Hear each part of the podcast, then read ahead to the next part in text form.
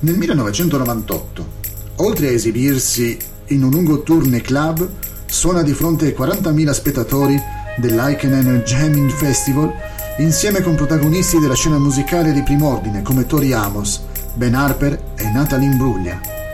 Di chi stiamo parlando?